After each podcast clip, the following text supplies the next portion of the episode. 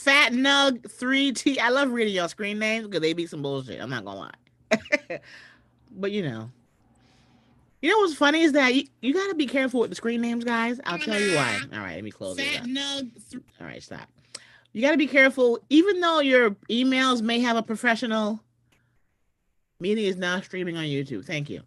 Even though you might have a professional email address, you gotta, you know, try and make your social media handles normal because employers and people who want to give us jobs, they look at everything. They look at your screen. You could your email could be, you know, Tony Robinson the third at Gmail. But if your social media handle is Big Dick and Balls 91, it's contradicting. What? Contradicting. It's a contradiction to the professional email. So it's probably too late to change. Zoodles and the homie Zoodles and homemade sauce. Zoodles. That's actually a cute name for a, a food if you wanted to create your own food. Zoodles. Yeah, you're laughing at my my my information, my coaching about being professional. I'm just saying your emails could be normal, but if your if your social media handle is crazy, you know what I'm saying? Deep Throat 94. But my email is Jackie Comedy at Yahoo. What what? These don't go together. So, you know. Big cuff. So cool. That's why you have an Insta and a Finsta. What's a Finsta? A fake account and a real account? I have three uh, three Instagram accounts. On the all, all under my name. Relatable with Jackie Fabulous. Your flaws are fabulous and Jackie Fabulous. And my emails all have Jackie and or Jackie Fabulous comedian in it. And that's it. Because I want people to be able to find me. And even though I could do cute areolas 2020, I'm not going to do that as my social media handle. I guarantee you there's a cute areola out there somewhere. What time is it? One minute. So go on to my YouTube. I'm interviewing Billy Grundfest, William Grundfest. He is the creator and the founder of the Comedy Cellar, the probably number one club in New York on the East Coast, if not the world. And uh Fence is a fake IG. They, they're not new. These are over a year old. I bought two more in different colors, but are they cute though? Who's who's cute though? Oh, yes, they are cute. Thank you very much. Want to see? No, I'm joking. Stop it. I love the Lord. Your Finsta can be jacket off. People use them to troll. You know, I was telling my girlfriend that I wanted to troll a company, and she's like, "Girl, don't jeopardize your career. Use a fake IG." So, note to self. Jackie Fabulosa. Okay, go on to my YouTube. We'll link in my bio or youtube.com slash Jackie Fabulous. My guest is here, and I'll see y'all over there. Love you.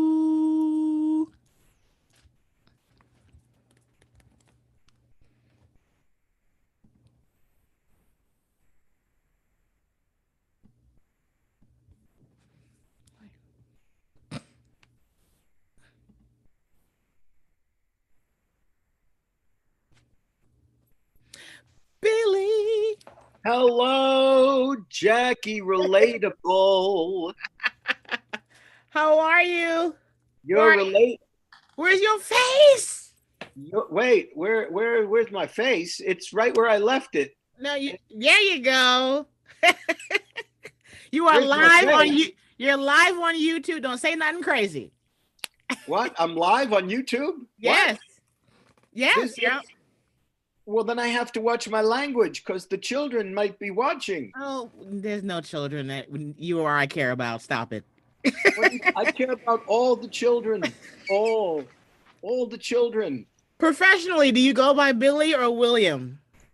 Professionally, whoever wants me gets me. They can call me whatever they want. they can call me Jackie Fabulous. They can call uh-huh. me Jackie Relatable. You're relatable. I'm inflatable. This is Yeah. that's how we're rolling. Done. So, how are you? Are you safe? How are your kids, your wife, your neighbors, everyone? Oh, you know, it's you know, here in Bel Air, it's a lovely day for a global pandemic. And I just want to say, you do live in Bel Air, don't you? I do, yeah. Wow. You know, I made a couple of uh, let's put it this way.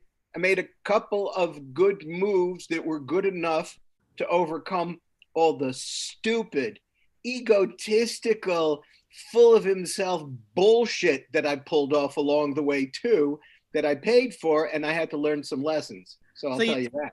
So you bought Amazon early on. Is that what you're saying? No, I'm just saying that um, you know, in this business, and maybe in all businesses, um, how talented you are, that's good. How hard you work, that's good. How fast you are, that's good. But you know, be a mensch. Be a mensch. What's that? What's be what's mensch? Mensch, a mensch. Yes. Mensch is a is a Navajo word. Oh, I thought it was a Jewish term. My bad. That is, it is. But I say Navajo because if I say it's a Jewish term, nobody cares. But you say, oh, it's Navajo. Oh, Navajo. Oh, all right. Yeah, respect, sure. respect. Because, yeah, because then, you know, of course, for them, you know, for for Uh-huh. the yeah, the the Native Americans, you know, time is not linear. It's it's circular, Mm-hmm. and you know they know how to live, and yeah. and we don't. We just sit and eat herring. If- Let me introduce you the proper way. Uh, ladies and gentlemen, um, my guest tonight is a friend of mine. You know what's funny? Some people in in our business might see who I am, who I have befriended, and be like, "How in the hell did you and this person meet or and or become friends?" So I'll start with um what what you've done. You what I know of. Feel free to throw in anything you want. Just barrage us with credits. But what I know is that you are a Golden Globe winner. Um, for Yes. the for the TV show Mad About You. You guys, That was my big hit. My big hit. My Your- blood my guts is in every episode of that sitcom. well, you you were the writer and producer of it. Well, the is a strong word. Which one is it? I'm the only person you'll meet who will take issue with your articles. I don't mind your nouns, your adjectives, but you use a word like the, You're like, hey, you throw around a word like the. No, it was very much a team effort. The, oh yeah, the people that worked on that show, uh, it was like working with the 1963 New York Yankees. It was Mantle and Maris and Whitey Ford. I mean, it was it was people who you better bring it because they, these are people who function at a very high level. So, uh, yeah, that was that was a great team. And but yes, uh, um, writer, producer, and um, of the American of the American version for how long? uh, we we seven seasons. Okay, And then uh, you say the American version because you're also going to talk about the Chinese version of it too. I remember I emailed you. You were like, hey, I'm overseas doing the show in Asia, and I'm like, excuse me, that's an Yeah. option. Yeah, they love me in Beijing. They love me. And how did that go? Great, Yeah, great. It was a big hit. Um, what I discovered, I discovered many things. Uh, one of the things I discovered is that if you do a show about a guy and his wife and a dog in an apartment in a big city, people relate to that. Relatable. It is relatable all over the world. yeah. It translates the iconography, if I may use that word. Mm. Like that. mhm. Yeah, I'm giving you shit for the, and I whip a little iconography on you. Uh, What That's how I you- roll. You know, there's 26 letters in the English language. I rearrange them. and you did you did the American version, the version in Asia, and you're also a stand-up comedian. I love how you guys like to leave that out. Whenever you guys give your credits, I'm like, hey, hey, hey, I don't care about any of that shit. Aren't you a comic? Well, it's funny you should say that. Uh, Yeah. um, I, I don't mean funny necessarily laugh provoking funny, uh, which is the same thing that could be said about my act. It's funny. It's not laugh provoking funny, but it's funny. It's funny and peculiar. It's peculiar more than funny. It's funny, odd, as opposed to funny like what we're think. doing now at my Mhm. expense. Um, um, it's funny you should say that because uh, at heart, I am a comic. I'm a stand-up comic Mhm. who, along the way, um, leveraged a skill set that fed my existence as a stand-up comic, but also I learned how to use those same tools and maybe add a few more tools uh, so that the career uh, was was wider than uh, I don't want to say even just stand-up comic because there's nothing just about it. No. Um, there's nothing, and I mean that in all the ways. There's nothing just Mm-mm. about it. There's no. no justice in it, and there's nothing only about it. It is, you know, the the the alpha and the omega. Yes. Even even my diarrhea is a comedian. Every part of me. Why? Oh. Why would you say something? I, like if you that? can do iconography, I can talk about my poop. No, no. There's it's live on YouTube, and and there's You know- tubing, and there's people watching, and children, and You know what you remind me of? Wow. Last night I had an episode that- two nights ago where I had a black male comedian, Alex Thomas. You may or may not have heard of him. And he's like you, where he is a stand-up comic and tours, but his credits are so long in terms of other things that are not stand-up related. He, you know, voiceover, cartoon writer on Fresh Prince of Bel Air for a while. And he's like, when you get when you decide that this is it, you realize that this is not going to be it. Meaning, I'm not only going to tell jokes. I can write, I can sing, I can perform, I can create. And you have, I, I'm learning that stand-up comedy does not have to be my only way to stay in the entertainment business. Because at first I'm like, I, if I'm not telling jokes, do I even exist? And I'm like, well, I could also, you know, write and create stuff, and you've done that because you also, I didn't give you his full name, guys. William Grundfest oh, otherwise known as Billy Grundfest. G R U N D F E S T. fine. Now people are going to Google, and they'll show up at the house. I don't. Yes. it. Yeah, and what is it? You also did a doc- was it a documentary or a show about Richard Pryor? What was that called? Well, you left off, you know, so many of my credits. I said go on and let I, I want you to tell us. Tell us some of them. Well, let's talk about me Yes, please. That's what we're here. because my wife's not home and she doesn't allow it. Doesn't allow it. Not allowed. If I say one thing about me, all of a sudden it's oh again with the you. and to have a woman say to you, "Tell me about you," doesn't Ooh, happen. ooh, It ooh, ooh. I just got a little uh you know. I, I did. wanna- I want to know you way before Mad About You. Was that before? Was did Richard Pryor come before Mad About You or after? Oh no, much, much, much, much after. First, first, let me get the fancy stuff out of the All right, way. yes, go on, hit us. So the Golden Globe Award, that's nice, Yes. and then I have a, a, a, Peabody Award that I never mentioned because nobody knows what it is. Nobody Yes, knows they- what is a Peabody, Yes, they but it's actually a very classy award. And then I have three Emmy nominations, which uh, I lost uh, each time. Well, the- it wouldn't be nominations if you won them. They'd be Emmys. Oh, there's that legal mind. but go ahead. There's that Jackie JD fabulous jurisprudential Just brain at work. saying. Word schmerge. But go ahead.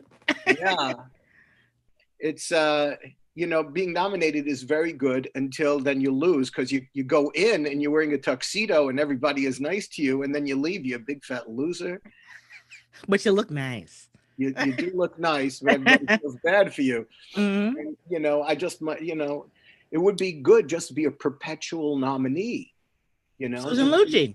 I don't need to win or not win, or just be nominee. You know, one of the five. That would be nice. You know, I don't Yeah. need more than that. Um, but the the uh, the show you're you're bringing up some very interesting things, Jackie. yes, Um, please.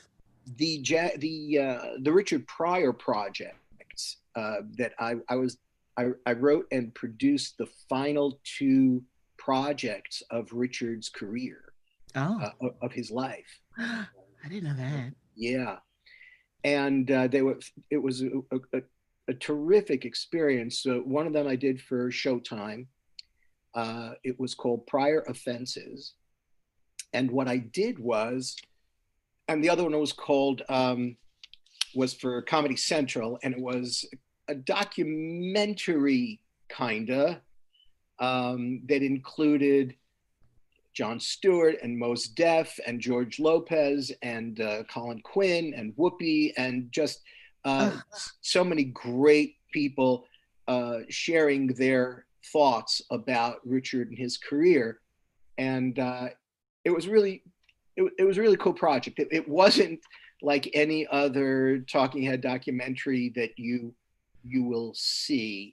It's nested around his act so that each each act, each section of that documentary was focused on a different uh, subject that he would deal with uh, in his in his act. Mm-hmm. I haven't seen it in a long time, but anyway, um, and that was called uh, the. Uh, I titled that the Richard Pryor "I Ain't Dead Yet" motherfucker comedy special. Comedy special. Are you, are you joking right now? Was that the whole title? That is the whole title. okay. because I felt that, that that if Richard was at the controls, that that's what he would have called it. He would have mm-hmm. called it the Richard Pryor. I ain't dead I ain't yet, dead yet, motherfucker. Yeah. comedy special, comedy special. Uh-huh. So the uh, the other one, the uh, Pryor Offenses, that starred Eddie Griffin, uh, and he did a phenomenal job. He did a phenomenal job. Um, but what I did with that show was, and the fact that there is a title page for a script and also on screen, but as a writer, uh, the fact that it's a title page of a script yeah. that says written by Richard Pryor and Billy Grundfest, it's like wow. for for a comic, it's like a song written by Lennon, McCartney, and Billy Grundfest. yeah. That's oh, wow. that's how big that is. That was one of those moments that I felt like, you know, I don't care what else happens in my career. Yeah. Uh, this is really great. Wow. And it was also it was a great script and and we shot it in in Canada. Mm-hmm and uh, Eddie Griffin was. What I did was I took Richard's stand up and I, if I can use the word, deconstructed because I already used the word iconography. and you know, you're in for a dime, you're in for a dollar. You know what I'm saying? Uh-huh. So if we can do icon, we've done iconography, uh, deconstructed, and motherfucker. So and those are the three those are the three words you want to use really as often as possible uh-huh. um, the the uh, what i did was i deconstructed his his stand-up into its component parts so that um, all so that out of let's say all the stuff that he does about women mm-hmm. about white women yeah I, I i would that was one section that became one character mm-hmm. and then what he all his stuff about black women that was all comp- into a character mm-hmm. the goal what he did about his grandmother character mm-hmm. about his father his mother character dog character um, because I, I, I said to myself could his talking about his life because that's what what he did you know? Yeah. one of the things that made richard see the thing about richard i know i'm digressing but no this is all part of the program. This did so i got digressing and iconography and uh um deconstruct and motherfucker. Yes. That's four now keep count, kids. Keep count of the multi the polysyllabic bullshit that Billy's throwing around. All right. Um, so so um he was, you know, such a master at not just being autobiographical and being authentic, because a lot of you you could use that word to describe it, you know, a million guys or mm-hmm. comics. But he went to a depth of pain yeah. That nobody else has the guts to go to. He opens a vein. Yes.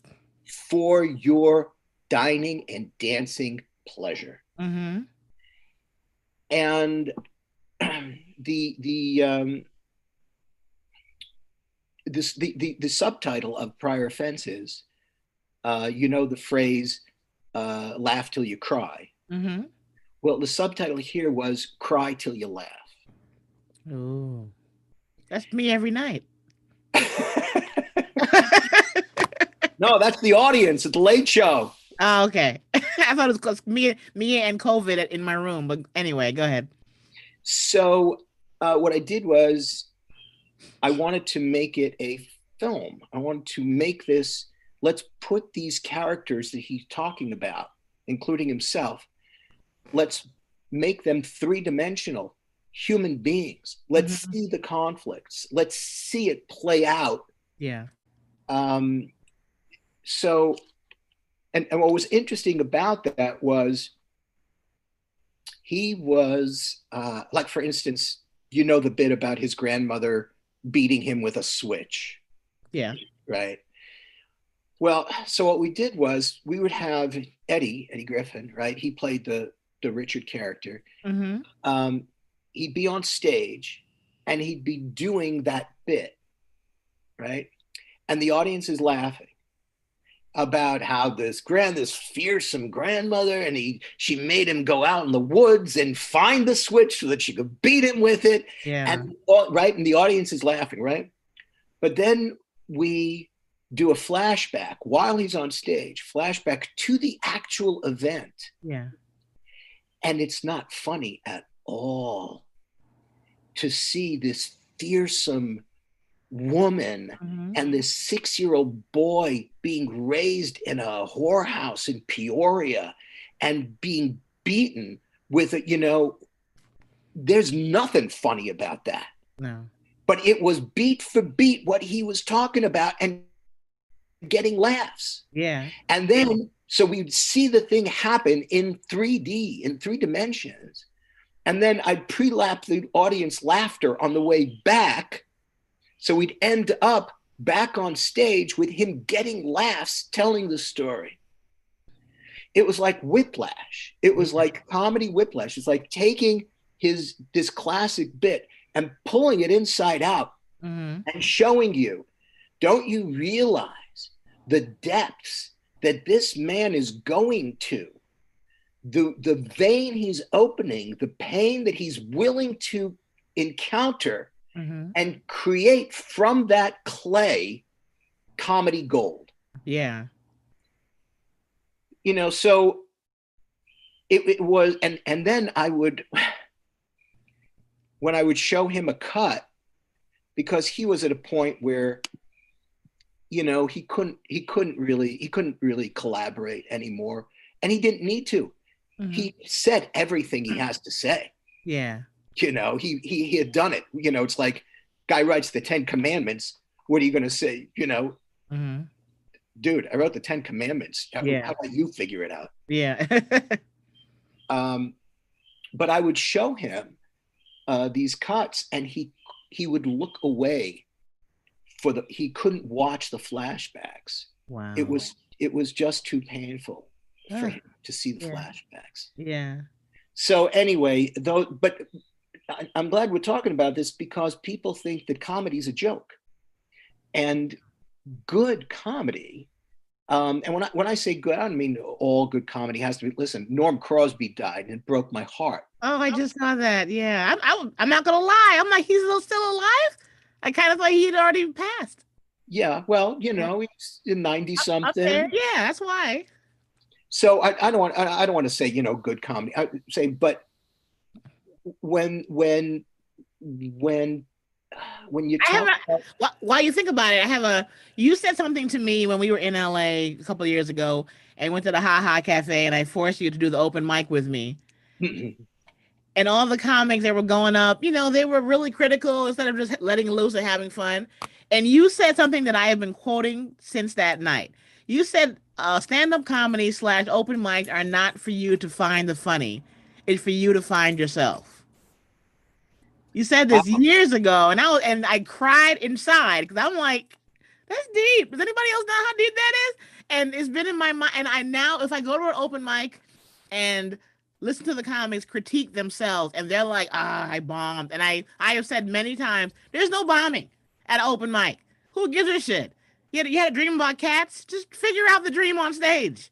So since you said that, I've I've let go of the whole when I'm working on new stuff. There is no bombing. I'm trying to find what I want to be, who I want to be in that particular set. So go ahead what you were saying now. Well, but but let's talk about you for a second because it- I don't know how many of the people, how many people that are watching right now, or that will watch this later when Yeah, thousands will watch it later. later. Now, for the two people that are watching, Let's see how many. Go ahead, keep going.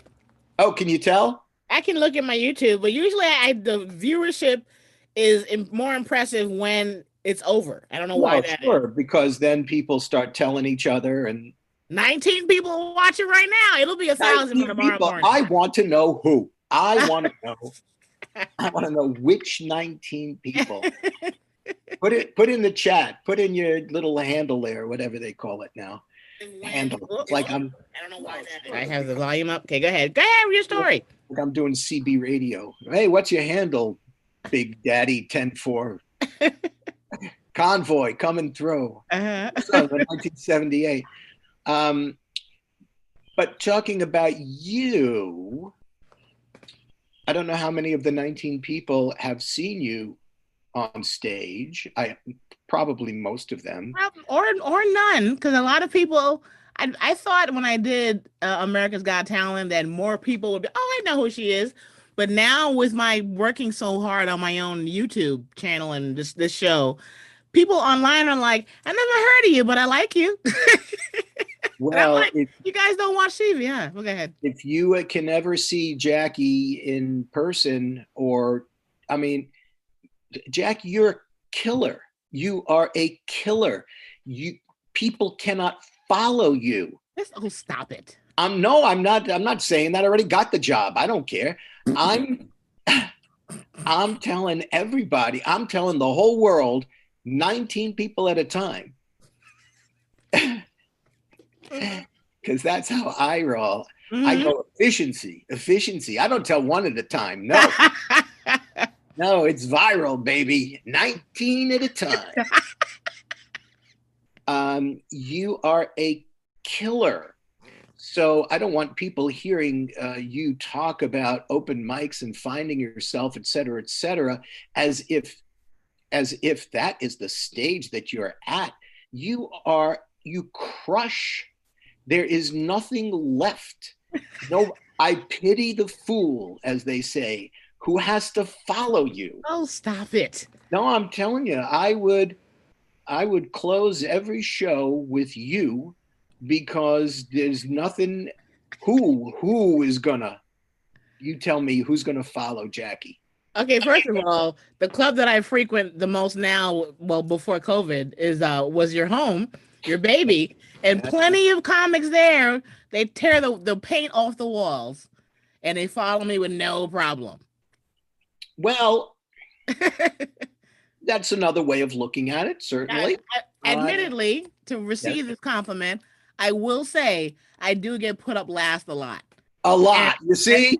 But I'm not, but every now and then you don't always feel that's a compliment. You're kind of wondering, like, why am I getting thrown up last all the time? Slash, is this a good thing I'm always last? So I'm not really always, you know, like it's a good thing, but it happens often. So that, you know, It doesn't surprise me. If if I was still booking the show, I'd probably close shows with you too because you because it's sticking the landing.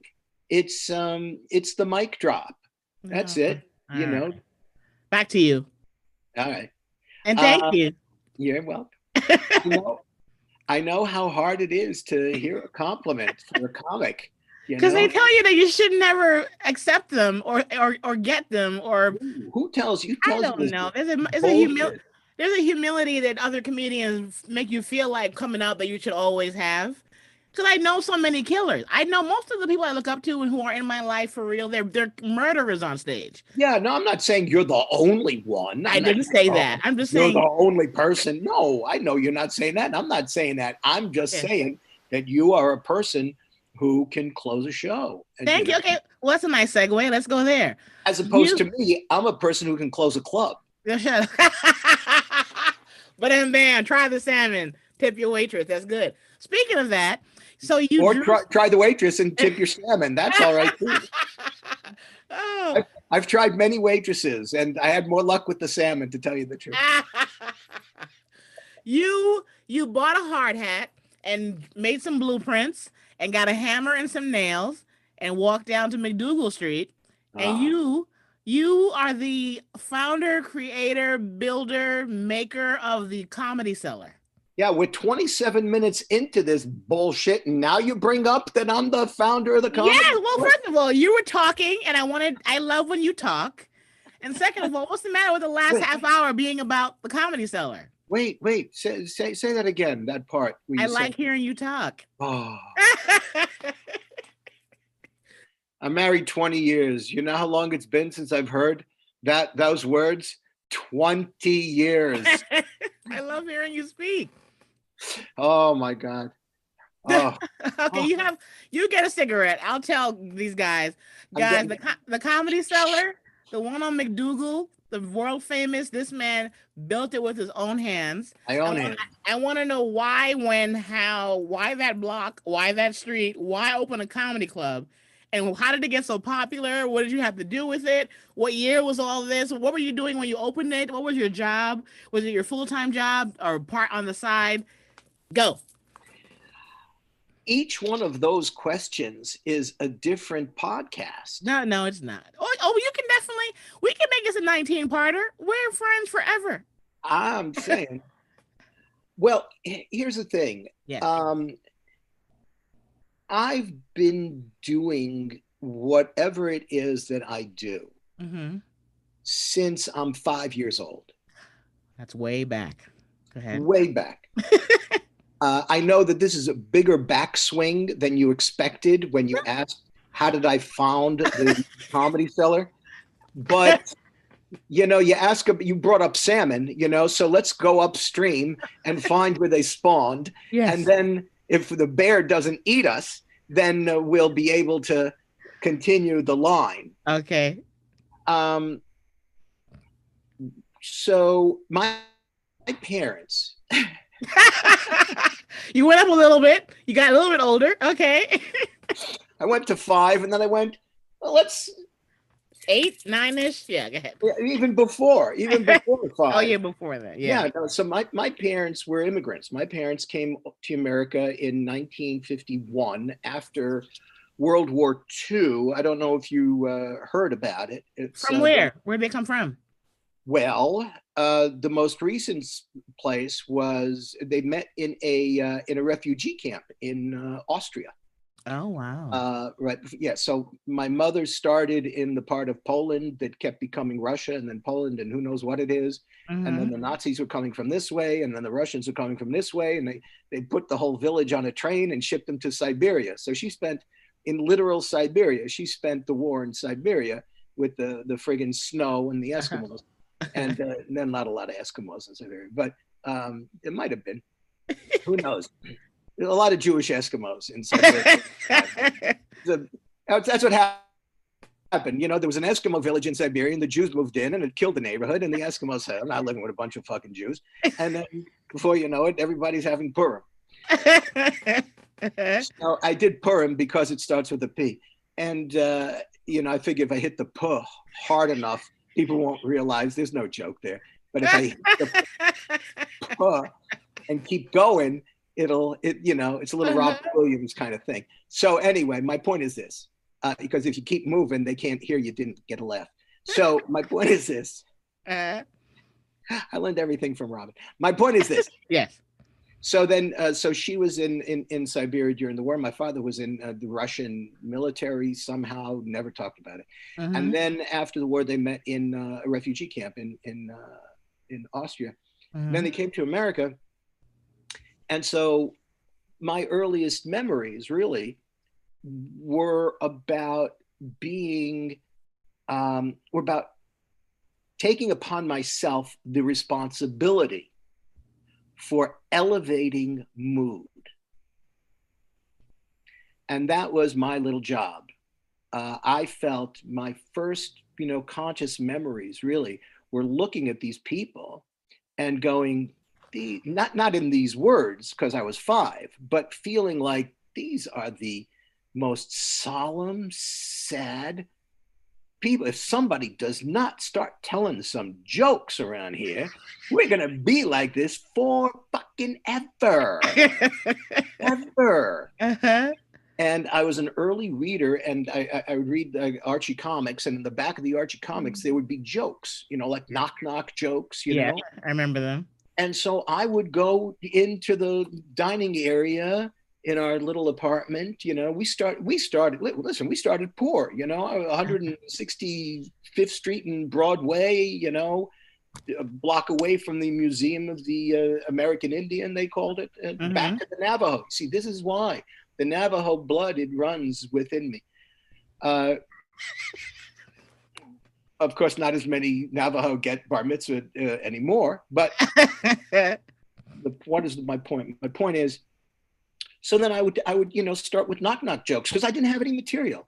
Yeah. A, a condition a condition that many audiences will tell you persisted.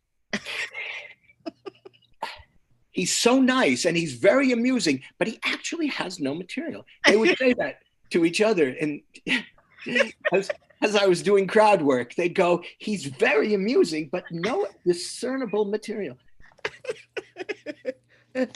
And um, so I would say to them, uh, so I would, do, you know, do knock knock jokes, and uh, you know, try doing knock knock jokes to people who just learned English. Mm.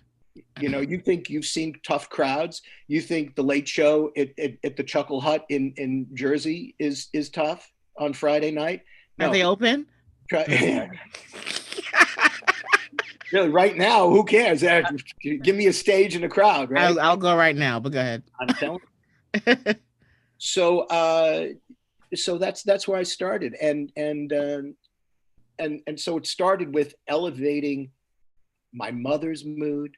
That Mhm. generalized to my father's mood. It gener- not my brother because I didn't care, but um, he's on his own. Um, no, I Yeah. love him. He's great. He's one of the most fabulous guys Uh-huh. you'll ever meet. Um, he's he's the most honest person. You know, he's the smartest and the most honest person that you'll ever meet. And let me ask you this question, Jackie Fabulous. Yes, here's sir. a here's a, a legal, moral, ethical question. Yes. He's a person who doing something dishonest would not even occur to him. It wouldn't even enter his mind. And so he's always honest. I, however, consider doing dishonest things constantly, but I don't do them. You're Now, which of us is the better person? Uh, better is relative. Good is relative. Sometimes you have to do what you have to do, regardless of whether or not it's horrible. No, no, no. I never do anything dishonest. I never. But I think about it. So, you, so that means you might kill a small family at some point before you die, because it's all pent up inside like an I'm- ulcer. I am the better person. I'm the better person because I consider doing something wrong and then don't. Okay. And that makes me a better person. One could say that his heart is more pure because he always does the right thing, and you're you corrupt. gonna take his fucking side? Are you gonna? This this line of questioning I object to. First of all, what's the relevance? All right. Oh, I love the irrelevance. You know, every time I go to the zoo, and What? by the way, Oh my my wife and I got married at the Los Angeles Zoo. Were you broke? No, no, it was no, it's no, it costs a couple of shekels to get Okay. at the zoo. No, Oh, it was a nice. It was a good thing. It was a good thing. We get Okay. catered and everything, and the elephants were there, and they watched the whole thing. And Whose idea was that? was, we we love animals. We've got so many animals in this house; it's unbelievable. We've got dogs, we've got cockatiels, we've got rabbit, we've got a chicken, we've got a bearded dragon. None of those are zoo animals. Those are all basic home pets. They're not home pets. You try feeding all those things all at the same time. Everybody has needs in this house. Plus, I have a dream. kids. I have a dream where I do want chickens one day. I love fresh eggs. Anyway, we are off track. Get Okay, back so- to to the comedy cellar. Yeah, 637. We got 23 minutes left, and I'm still I'm still. I'm not even out of Austria yet. No, there's no. You're not. There's no time limit. You you, you Oh. have a lot. You have a busy life. I want to I go to just bed. want to know. I want to know how many of the 19 people have lost consciousness. No, they're now 31. 31. Yes. Oh my God. Hello there. um, you missed the part where I was telling everybody how great Jackie is. There's 12 people who missed the part where I was, because 31 minus 19 is 12. Uh, they missed the part where I was saying how wonderful you are. I'm gonna well. re- I'm gonna repost all this where everyone will see everything later. Okay. Yeah. So then, um, so elevating uh, mood uh, became my reason for living. Oh wow. And when you look, when I look at the arc of my career, Mm-hmm. that is the clear operating system. Mm. That is the organizing principle for everything that I've done. Mm-hmm. They all look very different because uh, a stand-up comic, the things that I've done, stand-up comedy. Uh, I had a radio show on NBC in New York. You did? Uh, yeah, for WNBC before they sold the station. WNBC 66, WNBC, Wild Bill Grundfest here, the Wild Bill Grundfest show. It's 14 minutes after six. Um, you were that guy. You were that So- guy. Okay. I, I was that guy. When Howard Stern got fired, it created an opening. And I'll tell you that story, but you're asking about the comedy cellar. So, um, so then um, from a very young age, that's been my operating principle uh, elevating mood. Uh, they would send us to camp every summer Who's they? My parents, my Okay. parents would send my brother and, and, and me to not my brother and I, my brother and me. They would send me to camp. That's it, folks. Really, the I and the me thing. I have it up to here. Everybody trying to pretend that they're educated by misusing the I. No, there's no shame in saying me. Sometimes that's the grammatically correct thing, for God's sake. Say me. I mean, don't say me. Don't say, oh, yeah, and then Billy, what? No, send you me, not the me, me, the you, me. okay. Hope that's clear. So, uh, so then they would, say, you know, in Los Angeles, if you send your children uh, away for a weekend, for a weekend, yes. you are considered. Oh, what a great parent! You're, you're, you know, the independence that the children must, uh, you know, for a weekend. Uh-huh. In New York, in those days, they sent you away for two months oh yeah. to sleepaway camp. Uh-huh. Go. And then they had the balls to tell you that it was some kind of sacrifice on their part. Uh-huh. No. What are you, two months without having to be a parent? Are you kidding me? Then then you get the month before where you're coasting because you're going, okay, I get through this month, and then they're gone for two months. And then you have the month after because you're refreshed because you didn't have the kids for two months. So that's four months out of the year that your parenting is bullshit, total, thorough, deep bullshit. I need to reel you in. What's going on? okay, we're getting to the comedy cellar. So, so then in the summers in camp, I was like a Mel Brooks. I was like a seven-year-old Mel Brooks. I would Yeah. be part of the, the the the counselors that would be writing sketches and song parodies for Color War and for the different, you know. Mhm. And that's that's where I I, I more fully uh, professionalized it, and I learned how to write sketches and how to be in Oh, sketches all and right. do all that. Uh, it, and and found my myself at a very early age. I know it, it doesn't seem it, but I realized early on that I was a, um, a neurotic New York glasses wearing Jew. So and there's so few of those in this city. So few, So, and I realized I realized then who who I was. okay. and then um and then you know in in in school um and then in college uh in college is where i started um Where'd you go? What school did you go to? i went to penn went to Oh. Okay. university of not penn state not penn state Yes. penn state I know snob. Don't, okay, we get it, snob. Go ahead. and oh but it was a long time ago it was a much easier school to get into i'll tell you it was a long time ago it was so long ben franklin was still provost that's how long And it wasn't just Quakers. It wasn't just Quakers with the with the football team. No, it was actual Quakers. Actual, actual Quakers. And uh, I started doing stand up uh, for real uh, in college. Okay. And this is this is before anybody was doing stand up. In in those days, if there were made, I mean, Norm Crosby was working, and maybe, maybe 300 other human beings were comedians in the country. Maybe Really? there was nobody. Nobody was working. Where what year was that? Was it seventies, sixties, Yeah, eighties, se- no, in the se- seventies? Okay. Yeah. So 1972, 73, 74, 75, 76, these were, um, if if you didn't know the, per- I mean, the, there was, I don't even think there were 300 professional comedians Wow. in, in the country. I don't know who they would be because you knew the people on the Ed Sullivan show and there were all the Jackies, like not the Jackie Fabulous, but there was Jackie Vernon, Jackie Mason, and you you know, Jackie, uh, I don't forget, there was like nine Jackies Mhm. and um, but if you weren't on television and you weren't in the Catskills, you know, Dick Capri, Freddie Roman, you know, those people, um, you didn't you didn't exist. So Mhm. uh, I started doing stand up and I started creating performance spaces in college. That, Mhm. That's where it really, the, the cellar really started for me in college, where I would turn um, unused storage rooms into comedy spaces Wow. one of which remains to this day at uh, in, in in the quad. I turned it into.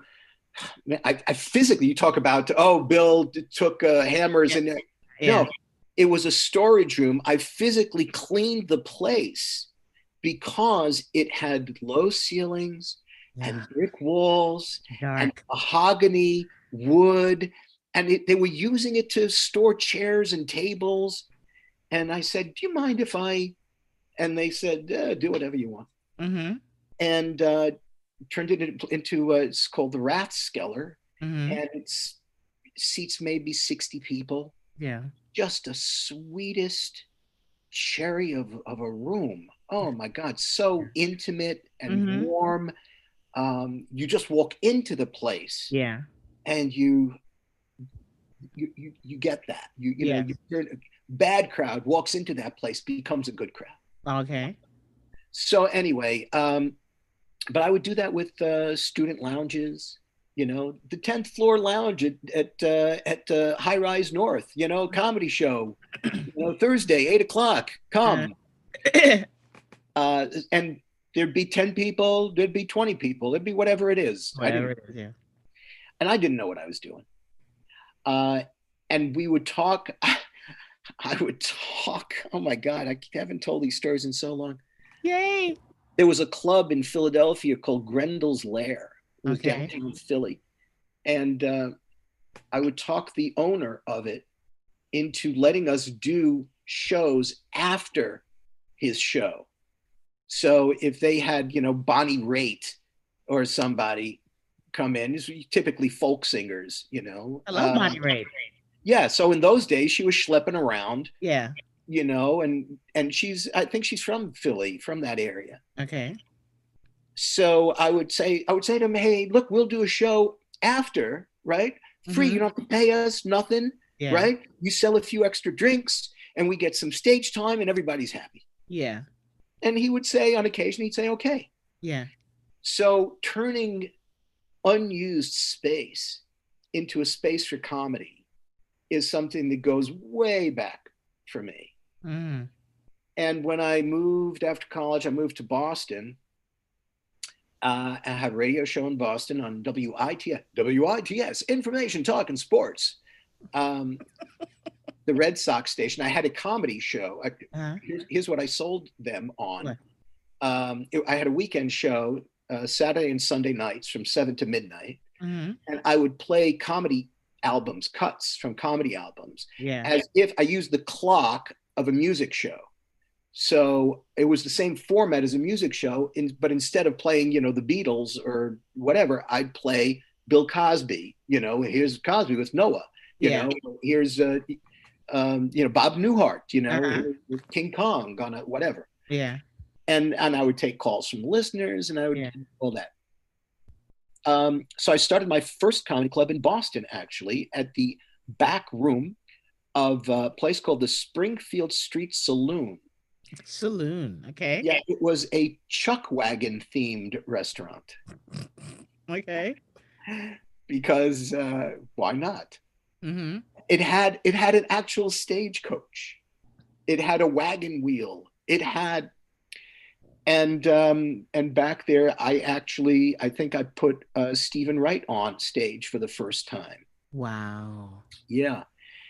And I also so I did I did two good things for comedy. One is I I, I gave Stephen uh, I think his first platform, Wow. and uh, the other is there was another guy I will not mention his name uh, because I don't know if he likes this story or not, and Gotcha. he's very very rich now, and I don't want him to hurt me. okay. That is my operating system. Don't All hurt. right. um, th- this guy uh, created software that became extremely popular and got bought um, and made him, you know, one of these gazillionaires. yes.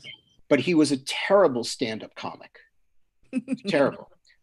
Before he created this software, he would come to the, the Springfield Street Saloon, you know, to the back room, Mm-hmm. and uh, and I told him, I said, listen, uh, I don't even want to use his first name.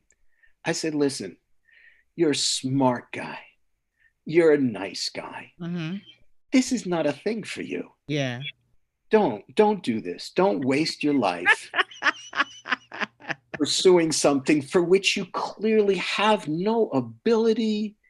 This is I say this from love. Don't do this to yourself. What else are you doing with your life? How many times did you have to see him tank before you pulled him aside and gave him that talk? Well, it, it- you know, you, you've raised two different questions. One is, Yeah. um, I saw him enough, Okay. okay. and the other is, Billy, do you listen to the audience when you're assessing someone? If you have to assess somebody, Hmm. and, and you see, notice how I parsed out those two things, Yeah.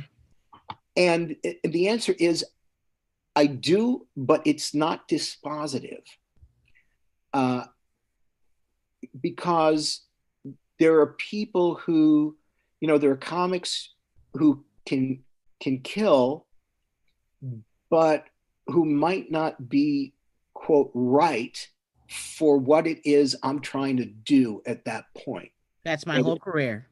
That's your whole career? Every audition I did not get, they're like, "We love you," but bye bye. Almost Well- every. Well, go ahead.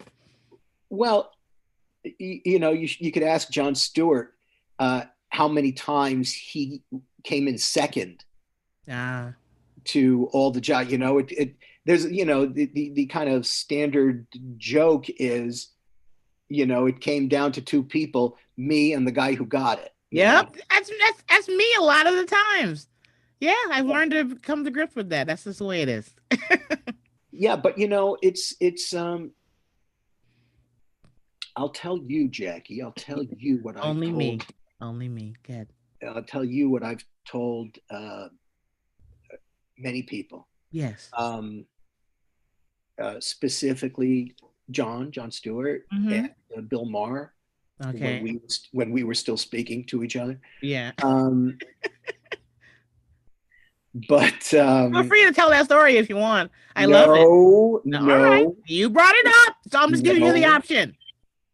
but they they actually both both experienced kind of similar things where you know Jon was the host for a Paramount show called the Jon Stewart Show, it was a, a talk show, Yes. you know, a typical talk show, Yeah. and it lasted I think one season.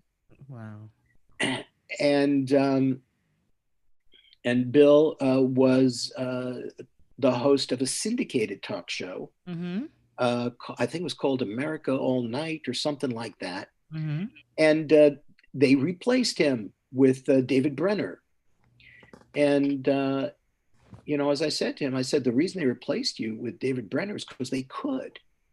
It I implored both of them to uh, not try to play somebody else's game, Mm. uh, not be a commodity, um, Mm. because the I, I implored both of them to do what it is that only they could do. Yeah. and in both cases they they had unique abilities Mhm. um, the difference between them and some of the quote political comedians of the day and i put it around quotes because a lot of times what a quote political comic does is they will make some sort of um, setup some sort of you know some sort of left of center political statement Mhm. and then tag it with an alleged joke. Mm.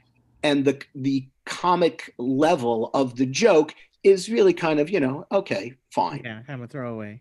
It's- oh, yeah, it's it's nothing that you would write and go, Mhm. oh, that's that's great. Um, You know, low level of difficulty kind of thing. With Mhm. those two guys, it was the actual observation itself that was laugh provoking. Ah. You know, and that's that's different, especially with Jon. Hmm you know, Jon's observations themselves are laugh provoking. Mm. Um, uh, Bill, when he's not doing the monologue now, is like that. Okay. When he's doing the monologue, he's doing Carson. You know, it's Yeah. and it's it's um, and it's great. hmm It's great, but it's it's Yeah. it's a Johnny Carson monologue. Yeah. great. Um, but anyway, uh, my point is if you can play to your strength, if you can create a demand Mm. that can only be filled by you, Ah. Yeah. then you'll have zero competition. Mm. Now, you may find the audience for that is very small or very big, hmm but you won't have any competition for that audience. Gotcha. And I think that that is true uh, whether you're a comic or whether you are graduating college and trying to figure out Mhm. what do I do with my life Yeah. or whatever. Uh, if you can uh, find a way to create a demand that only you can fill, hmm that's a good place to be. And what that usually requires is uh, finding an intersection of two sets in, in the Venn diagram. Now, I've done iconography, I've done deconstruct, I've done motherfucker, and now I'm doing Venn diagrams for you. Were you ever a teacher or a professor at the university level? I feel like you have been. Ah, that's a, we'll leave it for another. But anyway, so the comedy cellar. All the right. comedy cellar. So then when I wanted to, so I moved to New York, um, and I was doing the college circuit at, Ah. at the same time, uh, but not college circuit as Bill Grundfest, funny guy. I did a one man show, a one man play Mm. called "Is There Life After College?" Yeah, and it followed a kid going through four years of school at whatever college I happened to be at. Yeah. Well, the thing is, it was total horseshit, total bullshit. It was just my act in four different sections with some wraparound stuff. Oh, now I'm a Uh-huh. freshman, now I'm a sophomore. It's total horseshit. Uh-huh. But- But the kids enjoyed it, and uh, and I was making great money Mm. because, as funny guy Bill Grundfest, I wouldn't have been able to make fifteen dollars a show. Yeah. But as a play with Ah. a title Yeah. and a set, uh-huh. and now it's a theater piece, Yes. you know, well, I was making great money, Yes. crazy money. Um, moved to New York, started a club on the Upper West Side Mm. in the back room of a barbecue joint, a very big barbecue joint. We all love barbecue. Yeah, well, uh, it, they had a party room. Uh-huh. And uh, that was my first place in in New York. Uh, and I was booking Bill Maher and Rita Rudner and Jonathan Solomon and Gabe Abelson and Ron Darian and Frankie Pace. And I mean, Wow. some of these people are still around and, and Mhm. some, you know, become writers and some we don't know what the hell happened. Yeah. Um, and got some great reviews from the New York newspapers. Yeah. But I saw that it wasn't going to be a serious thing. It wasn't going to last. Okay. and I was looking for a place, uh, for another place. Um, I called Dom Irrera. Do you know Dom? Yes. Uh, I called Dom Uh-huh. and I said, Dom, I don't think this thing's really got legs, you know, and I'm looking for another place. He said, Hey, why don't you go down to uh, down the village? You know, why don't you? That's my Dom Irrera It's impression. very good. Is it good? yeah. Is it good? Um, you know, we want down down the village, full people. Go you know, go see what the fuck's going on down there. I go, you know, okay, you know, you're right. I should, I should go down. Uh-huh. So I went down to the village with new eyes, you know, specifically looking for a place. And I noticed that there was this ant trail of pedestrians that went from Sixth Avenue. I got out of the subway at 6th Mhm. Avenue and Third Street. And I Mhm. noticed that there was this uh, trail of pedestrians. They would go from Sixth Avenue, they'd go up Third to MacDougal. They make a right turn on MacDougal and then make a left turn on Bleecker.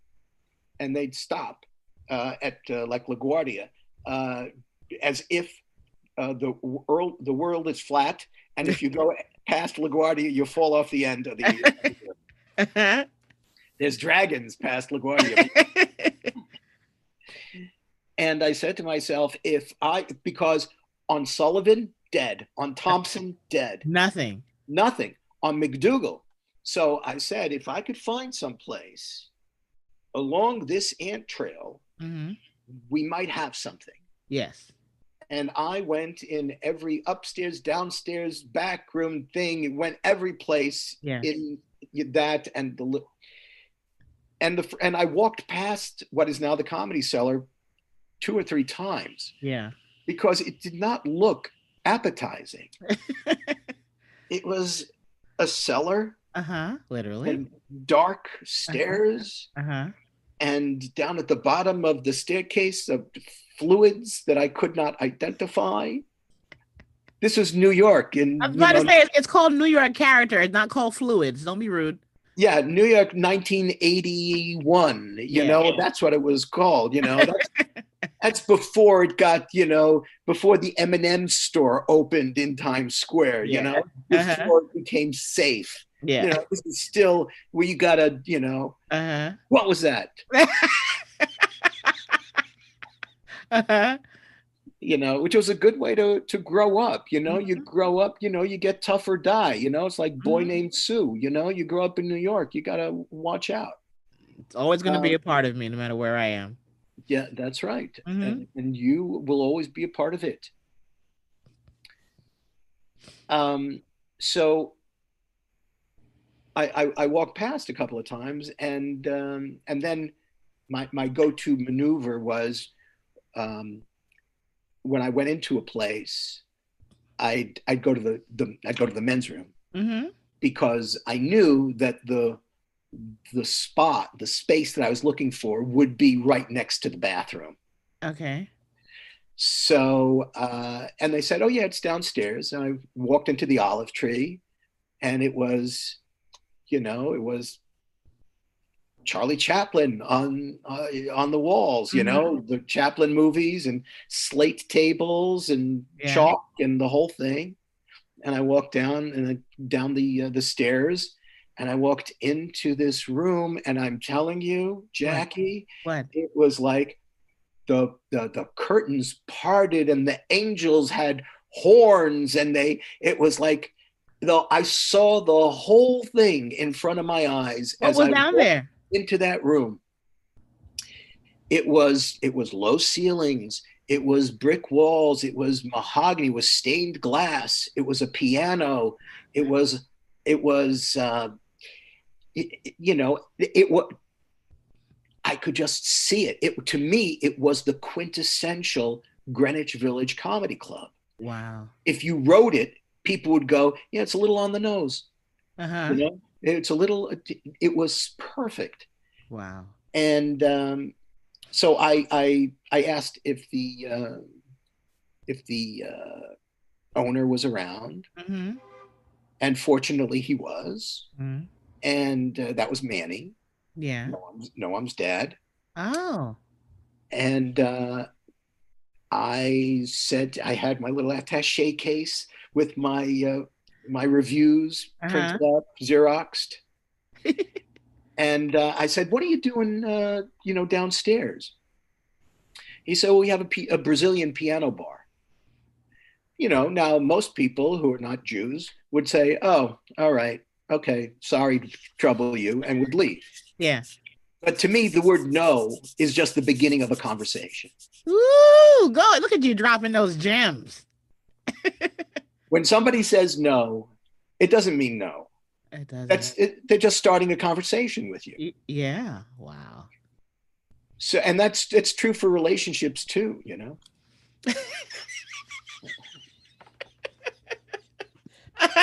okay. some call it stalking, but Don't call it catching a charge, but whatever. Tomato, tomato. you know, if you want to judge the past through the lens of today, go ahead. I can't stop you, but that's not how I roll. Um, so so he said we're doing a Brazilian piano bar. I said, well, what time do you get busy? And he said, oh, 10 o'clock. Perfect. said, oh, okay. Yeah. How about this? So I Mhm. want I, I showed him the the reviews. Mhm. I said, this is what I've been doing uptown. I'm looking for a new spot. Oh. So he saw, okay, well, he's got some reviews. He seems Mhm. like a nice guy. He's got an attache case. He That always dressed- means official. that's always he dressed up to come and look. Okay. Mhm. um, I said, "How about this? I want to start a comedy club, and uh, we can do it Thursday, Friday, Saturday nights, eight o'clock. We'll be out by ten, so your folks won't even know that we've been there. Mhm. If your people come earlier than ten, they can come with no cover charge. They can Mhm. come as our guests, whatever, and that way the room will be alive." Yeah. Before the Brazilian thing happens, Mhm. there'll already be people in the room Yeah. and it'll have a whole better feel for and then we'll have a cover charge we'll have a minimum i'll pay for the comics i'll Yeah. pay to get the crowd i'll Uh-huh. do all of that there's no way you don't have to pay for anything Yeah. and they'll be a covered in the minimum you sell food and beverage and everything and uh, there's no way for you to lose Mhm. will you win a lot will you win a little i don't know Yeah. but i know there's no way for you to lose hmm and he pretended that he understood what i was talking about and i pretended i understood what i was talking about uh-huh. and we shook hands and uh, we start on a thursday night that saturday two days later we had repeat business from the thursday Wow. so and it was How- always a showcase format It How many comics did you have on your shows? um everybody was doing 20 minute sets. Damn. yeah. Everybody's doing 20 Well, minutes is, that's how it is now. Sorry. Go ahead. well sometimes it's a little shorter you know Yeah, yeah, a little shorter. But uh, yeah everybody was doing like 20 minute sets and i would do like a two hour show. Hmm so uh, three six plus me. So i would i would host. Hmm and in the beginning it was just one one long show. Hmm um, and then soon we crowded out the brazilian piano bar uh, because manny was a you know a good businessman he could Yeah. see uh, this this is working hmm and then during the so then we moved from one show a night thursday friday saturday then we we added a second show saturday then we had a second show friday then we went to seven nights a week uh, all but the, the shows seven nights a week. Like sunday through thursday the shows was one long show. Uh-huh. we start at nine ended two. And um, you could come you could go. Hmm uh, so we would we would but everybody would be do like doing like you know 20 minutes. Hmm uh, plus me. I was hosting everything. And uh, Every show, m- most. All ev- all week long. Um, I, I would let I, I would let other guys do Monday and Tuesday Okay. because I needed I Rest. needed rest. Yeah. And then Jon Stewart, he likes to tell this story about Mhm. uh, I so I, I I so fell in love with John, Yeah. and I don't fall in love with anybody Uh, excuse you. except you. Thank you. Okay, go ahead. Um, but um, and when I when when when Jon came, Mm-hmm. he came on an not an audition night, but like an audition time. It would be like Tuesday midnight to two. Mm-hmm. and uh, and he came, and you know I, I didn't like anybody, but uh, and it's not that he got any laughs. He didn't get any laughs, but Uh-huh. Yeah. what he was trying to do was really interesting. Mm-hmm. He was trying his observations about society Mm-hmm. about politics, about whatever the hell it was. It was Mhm. his observations themselves that were laugh provoking. In Okay. spite of the fact, and this goes back to what I was saying previously, parsing out do I listen to the audience or do I listen to me? Mm-hmm. Um, so even though he couldn't buy a laugh, um, he couldn't buy a laugh with a fistful of 50s in a whorehouse. You know what I'm saying? Uh-huh. Um, what he was doing, I felt immediately needed to be supported. Mm-hmm. and I said afterwards, after his set, and he's he was a pure monologist. Mm-hmm. I don't know what the that way, is. let, let me ask you this question, Jackie. What's a monologist? A monologue? A guy with that does monologues? Yeah, it's a person who stands at a microphone and talks. Okay, gotcha. What are you gonna ask me now? Here's my here's my question. Hmm. There, there used to be so many different types of comics, Yeah. and it's not that I don't love monology, Mm-hmm. but I wonder what happened to all the other styles. I think I think the quest to be famous in some way, shape, or form has kind of made the desire to be different dissipate throughout the years. Oh, but that's just the exact opposite of what one needs to do. And I know, but I just know, and I and I. I have fallen victim to it also, where you get so caught up in the when is my next opportunity going to come that you forget about. Well, just be really be a great, innovative, different. Be you. Don't worry about what the bookings are going to be and what's going to come in your way. Come your way.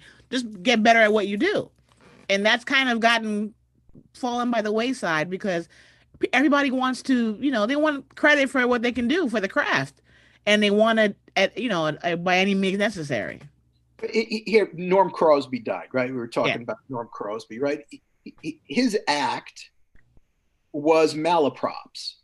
He would he would butcher the English language mm-hmm. in a very funny way, Yeah, right? Use you know words that, I mean, you understood what he was saying, but it was clearly the wrong words or whatever. It, it was a unique act. yeah, Uh, Rickles was an insult comic. yeah, um, Mike Nichols and Elaine May, you know, or Rowan and Martin. Newhart. Well, I'll, I'll get to him, right? Okay. But so you had the double acts, Yeah. right? We had a, a two guys, Smothers Brothers, you know, two guys doing music. You know, Mm-hmm. Yeah. two, here, here are two folk singers. Oh, but wait a second. Yeah, not, they're not just folk singers. They're hilarious. yeah, And they're brothers. And they have this, you're, you know, mom always liked you best. yeah, Sibling, right? It was a play. It was Yeah. theater. yeah, you had ventriloquists you had carl ballantine doing you know comedy magic you had i mean there were and and you could go you could go really highbrow you know mike nichols and elaine may they were on Mhm. broadway they were the toast of broadway wow, two people yeah, doing doing scenes you mm-hmm. know that were built from improv and then they became scenes Mm-hmm. you can go that and you can go you know all the way to to low comedy Mm-hmm. and still be a double act yeah, I what I'm saying is, especially now, when everybody, when there's so many comics, so many. there's so many. You know, Mm. forget it. It- When I started, there were 300 comics in the country, and now there's 300 comics on your block. yeah. Uh-huh. um, being different is so important. You know, Newhart, the telephone act, there were five people doing telephone acts, right? Newhart did, and you could see the whole scene Yeah. from what he was implying from his end of the phone conversation. Yeah. But Newhart was doing that. Shelley Berman was doing that. Betty Walker uh, Mhm. was doing that. You know, there are probably five people doing telephone acts. I guess what I'm saying is um, that getting laughs for a comic today, and I could be wrong. Mhm. I've been wrong before. My wife assures me. How is it possible to be wrong this much? Just because of your anatomy, it's a given. You're going to be wrong a lot. But a marsupial, just just the odds a Uh-huh. marsupial throwing darts at random Uh-huh. would be right more. Sometimes you're not. Oh, sometimes the man is not wrong, but we, God forbid, we don't want you to think you're right. We got to keep you in line. Yeah, It's control a lot of it. It's control you. sitting in a house in Bel Air that I bought, and I'm going, what the? Thank you for your don't pre- thank thank you for the gift, but you have no power here. My, yeah. Okay, what is my point? My point is that Uh-huh. getting laughs is necessary but insufficient Mm, to become a star mm, today. Being different is almost more important than being great. Ooh. I'm not speaking as a comedy purist when I say that. Yeah. Because as a purist, I go, be great however you're going to be great. Yeah. But as a whore, which I, I wear the badge proudly, Mm-hmm. because to me it's show business. Mm. It's not show art, as Mhm. somebody once said. Yeah. Uh, it's show business. To me, when there's so many people doing it, um, being different is, it, I don't want to say it's the first thing, Mm. but it's one, it's one B. Mm-hmm. So you got to break through the clutter. And how you do that, Mhm.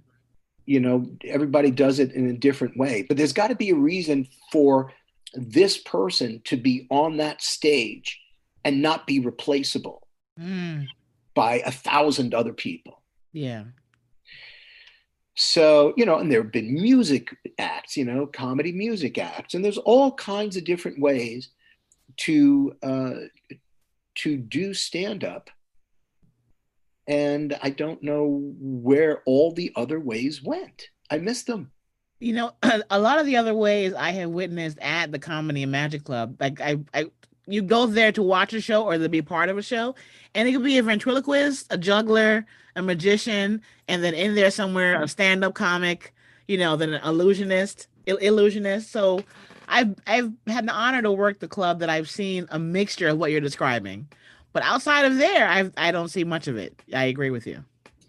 Yeah, so I, I kind of miss it. But anyway, so uh, so the club, so the cellar did very well. Mhm. Um, I I left because uh, I could see that because I was 34 at the time, Mm-hmm.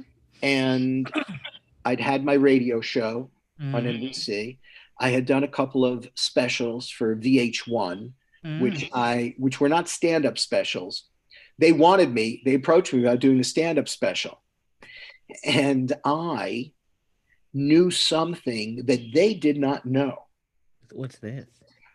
What I knew was that I stunk. Okay. I would do very well with the audiences, but there was no real there there. Okay. And so I said to them, hey, how about this? For the same money that you would spend on a stand-up special. Mm. I will write a, a story-based special that will wrap around your music videos. Because VH1 was a music video channel. Yeah. And so uh, the music, uh, the, the, the, the songs that we'll use, we'll select them to advance the story. And I'll write it and I'll star in it and I'll cast it and all that stuff. They pretended that they understood what I was talking about. I pretended I knew what I was talking about. Yeah, you'll you'll notice the key to success in show business is be full of shit, but look them straight in the eye as though it's totally real With charisma. With charisma and totally real. There's no doubt, but that this is going to be it. and they know you're lying. They know you're full of shit. but they're saying if he's this full of shit, that he can pull it off like this, Uh-huh. he might be able to pull it off because Uh-huh. everybody that comes in this office is full of shit. Yeah. Yep. So I did a first a first uh, uh, special called Bill's Date. It was a romantic comedy. It was like a Woody Allen, you know, nice Jewish comic, uh, Mhm. and the Shiksa goddess, you know, the Yeah. blonde that he falls in love with. Um, and it went very well. And they asked me Yeah. to do a second one, and I wrote. Yeah. Uh, a, say they asked me to do an evergreen uh, special Uh-huh. uh, that they could run every year. Okay. And I said, "You mean like Thanksgiving or Christmas?" They go, "Yeah, Thanksgiving or Christmas." And Yeah. so I wrote a thing. I wrote a thing called "The Chicken That Ate Christmas," and um, it was about a, a, a terrible guy. It, wa- it was a very early use of green screen hmm because I wanted to look like a Christmas card. I didn't want it to look realistic. Yeah. It was a Christmas show. I wanted to look like a Christmas card Yeah. and um, it was about a guy who was a real ass, hmm and uh, he was such an ass that he played by me. I know what you're saying. Uh, Um, he was such an ass. He worked for a. He was such an ass that he he worked for a a company that made chemical waste, okay. not the chemicals, just the waste. and uh, it was a kind of romantic comedy thing, Uh-huh. but a little high concept. Uh, Yeah. I don't know if you know Patty Rosborough. She played uh, she played my fiance, Uh-huh. and uh, Reggie McFadden. Do you know that, Reggie? sounds, that sounds familiar. Yeah. Tall, tall, tall African American comic Mhm. who uh, played an elf Mhm. before before they did the movie. You know, Uh-huh. before way before Yeah. Will Ferrell did it. Um, Mark Cohen. Okay. oh, Mark Mark. Uh-huh. He played played a guy in a chicken suit Uh-huh. who was my guardian chicken. He saved my life. I'm going to jump out. I was going to commit suicide. The character is going to commit suicide, and he Uh-huh. gets saved by his guardian chicken. And uh, who better than Mark Cohen? Yes. Oh, for the for the for the viewers, when the comedy cellar opens back up in Las Vegas at the Rio Hotel, Mark Cohen is the resident host. So when COVID goes away, you know. Okay, go ahead.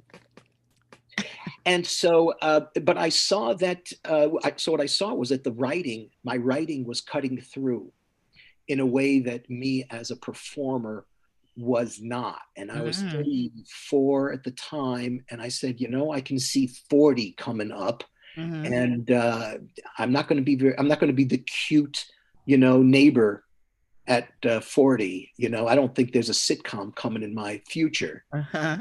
Uh, but this writing thing seems to be speaking to people Yeah.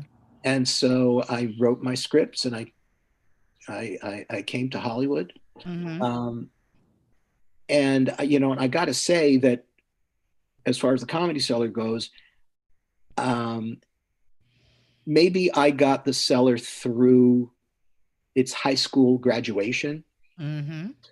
um, but Noam has taken has taken it to levels that neither Manny nor I ever imagined. Really. Really, he uh, he has led this operation with such um, Really, I, I don't even know what the word is. I would say sanity because I, I interviewed him two nights ago and I said to him, No, I'm most impressed that you run this seemingly really complicated club, several locations, and you always seem a little bit stressed, but you still seem sane.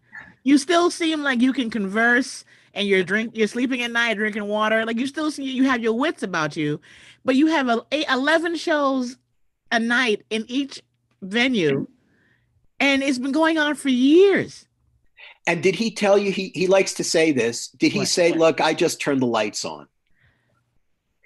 He, and I keep telling him, I keep saying, "No, no, you don't. you do a lot more than that." yeah But I got to tell you how right he is. yes He's the only person. I really do think he's the only person I can say this about. He's the only person yeah that if I don't agree with him about something, I change my mind. i debate with him a lot i'm and i'm kind of like are you always like this dude that's that's who he is Yeah, but I mean, I don't, I don't mean just politically. I, No. I, I mean, Everything. no, I mean e- everything. He, he really is right a lot, and the leadership and the creativity and the way that he has approached growing, and and and making the club what it has become. Mm, You know, I, look, I'm happy to take credit for having birthed it and got, got it through high school, but Yeah. he has gotten it through college and graduate school, and and you know, busted it out. And, And- uh, and he mentioned this so it wouldn't be me making a reveal that's confidential they were trying to open up another one when covid happened another location um, you know, he's insane. Well, And- no, and- it's, and it's fantastic. It's wonderful. It- listen, you you when you're the best that there is, Mm, then and you're selling out all of your shows. All of them. And there are clubs that are doing well on your overflow. Yeah on your overflow. Yeah. There are clubs that are doing great yeah. because of all the people who can't get into the comedy cellar. Hmm then you have a responsibility to yourself as a business person hmm and if you care to the audience and Yeah. bring the level that best in class mm. quality to as many people as possible. Yeah so uh yeah more more locations. If if if he uh shared that with you uh, i would say great. Hmm so um but but yeah he you know it's it's it's it's fine for me to get some credit but he has done a, an unbelievable and Estee you know how do we not talk about Estee Talk about another, not going- another one that I'm like, I can't believe you're so you know sane all the time. He's sane in spite of having to book a million shows a week. Nobody, there's no booker, there's no show producer in the world that has to populate this many shows An- a night. A night, a week, a year. There's nobody in different locations. in different locations. Uh-huh. and in a way that has taste and in a way where the show builds properly Mm-hmm. um, so that the audience is happy uh, with the experience. Mm-hmm. It- you know, she's the wind beneath the wings. Mm-hmm. Um, of course, I taught her everything she knows. well, this, this knowledge has to come from someplace, so that's okay. You know, I mean, Uh-huh. I met her, you know, she didn't know which way to point the microphone, but yeah, no, she, it's, it, it's really unbelievable. hmm Uh, and and and you know the there Manny used to say, not that he came up with it, but Mhm. used to say the fish stinks from the head down, hmm and that's true. Yeah. And uh, you know, Noam has surrounded himself with people who are great people. yeah. Shout out to Liz Furiar Furiarity, Furiar Furiarity, who's the GM who helps run everything, and she's also part of the machine. And Yeah. Val? Yeah, they Mhm. and and and you know they don't they don't get talked about enough, and No. they do an unbelievable job. You know, so you know, of course, when I was doing it, I'd do everything myself. Look at all these. They have a staff. I don't. I, don't- I was the staff. I was there, and I know started to open the lights and this. and had to, we had to call Hass. We had to, we had an Egyptian cook, um, Hassan, tall Uh-huh. Egyptian cook. So if we had to throw anybody out, uh-huh. I'd go get Hassan. Yeah. You know so then you had this you know egyptian and this jew working together to throw a drunk from jersey out you know? Do you miss it? i do. You i do, um i and i don't I, well yeah there first i miss the feeling of being young You know what? You seemed like you were having so much fun when I saw you laugh at the cellar. I I could tell like you were like, you know, I miss not sleeping and eating right and st- and sitting at a table and talking for hours. I saw the joy come back into your face. it, it- and that's what it is that's what it is it's pure joy hmm and um and, and maybe it's you know sitting at the comedians table um which which manny and i invented no matter what nick DiPaolo tells you What, what did you what did you guys how do you mean you invented? because what you think it would started like that no no Well, the comedians always sit in the same place everywhere to wait for their set, but what made this different? no but that's not true when we were when no what was happening was Yeah. um the comics were taking up all the booths Ah. And so Manny would do, would say to me, "Listen, I, I don't want to upset anybody, but uh, can you do something?" yeah. and I was thinking about. It. I go, "Well, I don't want to be, you know, you know, the stern dad." We gotta make money, guys. You gotta get the fuck up and sit someplace else. Yeah, no, I didn't want to say that. I didn't want okay, got it. that ran counter because the because the, the whole DNA of, of the cellar, which, Mhm. which we haven't spoken about, but the DNA of the cellar hmm and it's it's what I call it the DNA because it's what I built the place on, Okay. and what Noam has um, brought into full blossom All right. is respect. Mm. Uh, as a comic, in those days, um, I knew that when I was at Catch Rising Star or the Improv or the comic strip, hmm one thing they never paid me with was respect. Oh wow. and it was you know if you were hot you know but the way i got comics to come downtown was by paying them a little more than they were getting uptown It and by far. treating them what's Mhm. that It is far. it's far Yeah. no I, enough to pay for the cab yeah. you know from the improv to the cellar and back Yeah. you know? um but also treating people with genuine affection Yeah. which i had and have for anybody that has the balls to get up on that stage and to try this most peculiar of all art forms hmm uh, I respect just the very attempt. It doesn't mean I'm going to book you. What I, what I love about how much they respect the comics is that that the MacDougal location, when I walk in the door to start my evening of shows, someone from the very gracious wait staff hands me a bottle of water before I even get like up up the last step, and I'm just like, you know how that feels? You feel like I've, I've did I make it? Did I I made it? It's an amazing feeling. Yeah, you know, uh, Chris Rock was in the paper. Uh, uh, they asked him years ago, and he said the difference is when I go to other clubs, I get questions like, "Hey, Chris, can we get tickets for your show on the this?" And "Hey, Chris, can you sign this picture?" And when I go to the comedy cellar, I get questions like, "Hey, Chris, would you like us to park your car?" "Hey, Chris, what would you like to drink?" Wow. "Hey, Chris, can we get your coat?"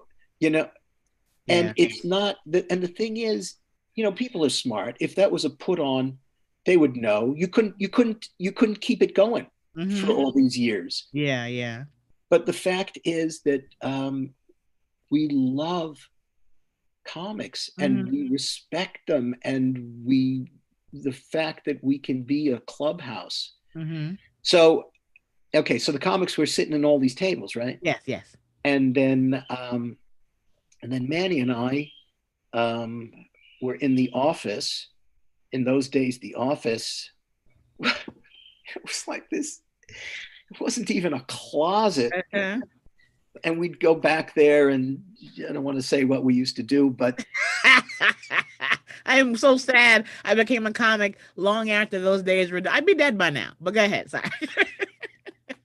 and uh, and we said, okay, well, what if instead of saying that the comics had to sit at one table, we said the comics get to sit Ooh, at this psych- table psychology.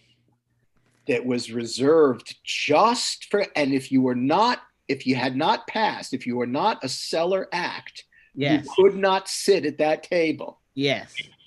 so only cellar acts and what happened from that was in addition to what you see now sitting around the table Mhm. it it really helped the quality control issues Mm. because that now instead uh, if if somebody didn't show up for their 1020 spot instead of me having to call the improv to see if steve skrovan was there Mhm. i could go up to the comedians table and see who was sitting there and I'm not gonna, as experienced as I think that I am, when I am done for the night, if I don't go right home, if I decide to stay there and hang out, if somebody's late or doesn't show up, and they're like, Jackie, you're next. I'm like the amount of nerves I get with that unexpected. Colin Quinn is not here yet. You want to? I'm like, usually I gotta get my head right. I don't want, and so the impromptu go up and replace who's not here makes my stomach hurt. But it's such an honor because they're like, you're here, so go do it. And they don't they don't even ask. They just tell you you're next. I'm like, next for what? So and so's not here.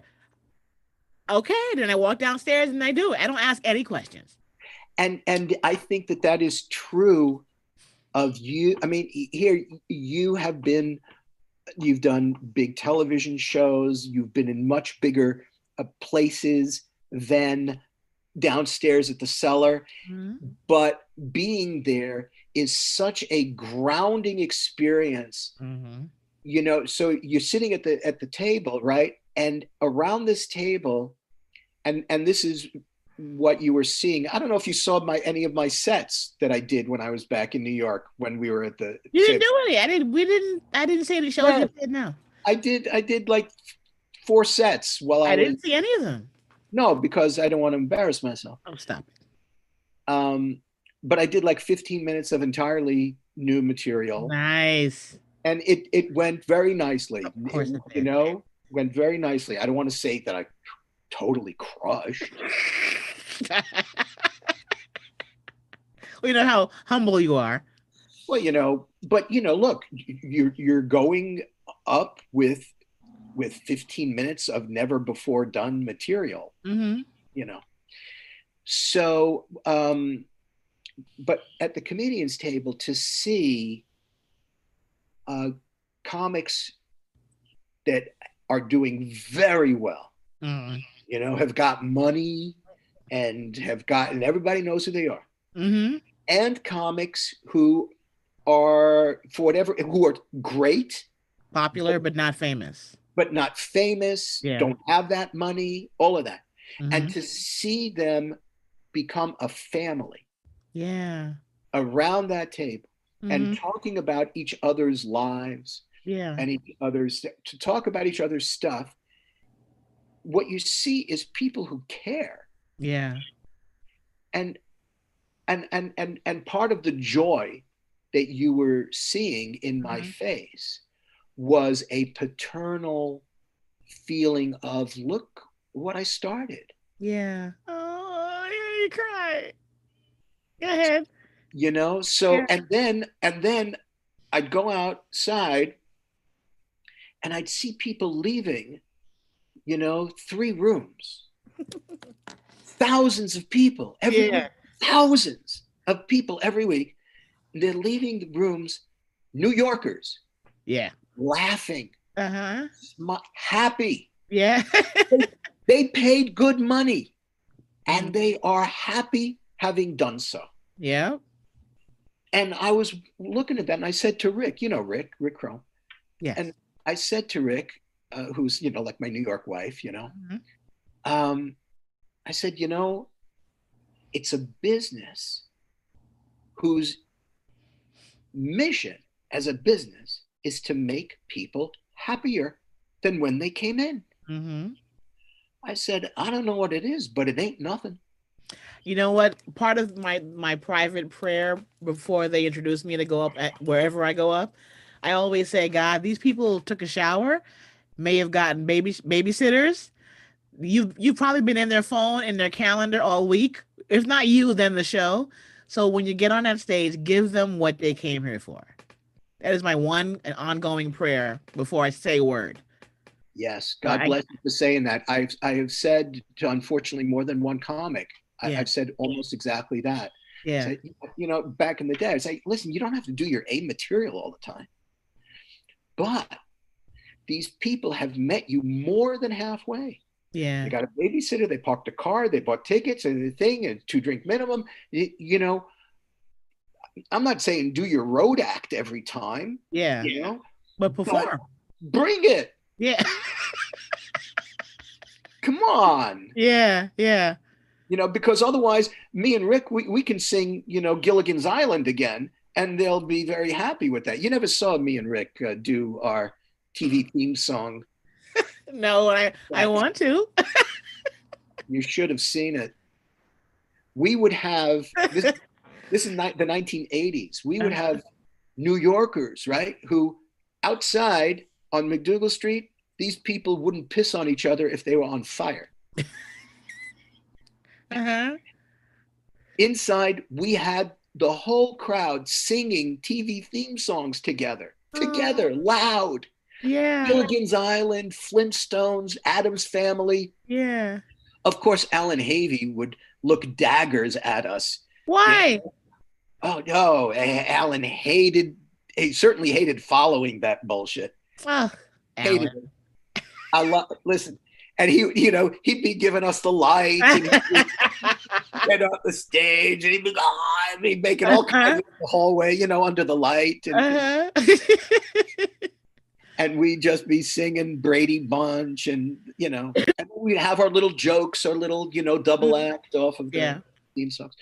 Anyway, um, yeah, w- look, when COVID is over, um, then God willing, uh, when it's over, we'll Mhm. we'll all be back.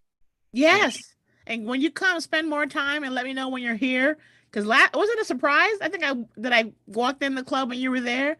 You didn't It give me any kind, no heads up, no email, no text. Next time, I need for you to give me a bulletin so I could buy an outfit. I hope it won't be the same outfit that I'll be wearing. You know what? I don't judge. it's 2020. Be you, Bill. Be you. Listen, I just want to say that Tuesday nights are mine. That's all I'm saying. All right, I for, I I didn't forget, but I have a I have a Zoom show in 20 minutes, Oh my God. And Tell me, I. tell me something. How many people have we put into a coma? No, okay. First of all, oh, my phone died. I have no idea, but I'm gonna. Well, it was 31 when I last checked. When I post, by the time this ends, the live on YouTube, at least 500 will have watched the streaming, and then there'll be a rewatch gang. And then when I post it, I guarantee you at least a thousand by tomorrow afternoon. Now, wait a second. If I go to YouTube, Yeah, go to you go to my page, and you you'll see people chit chatting, and you'll see how many people are watching. It should be at least 20.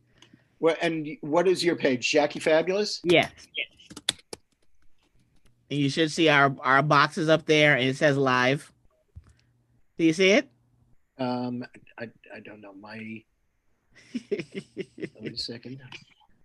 Hold on. I'm looking. Jackie Fabulous.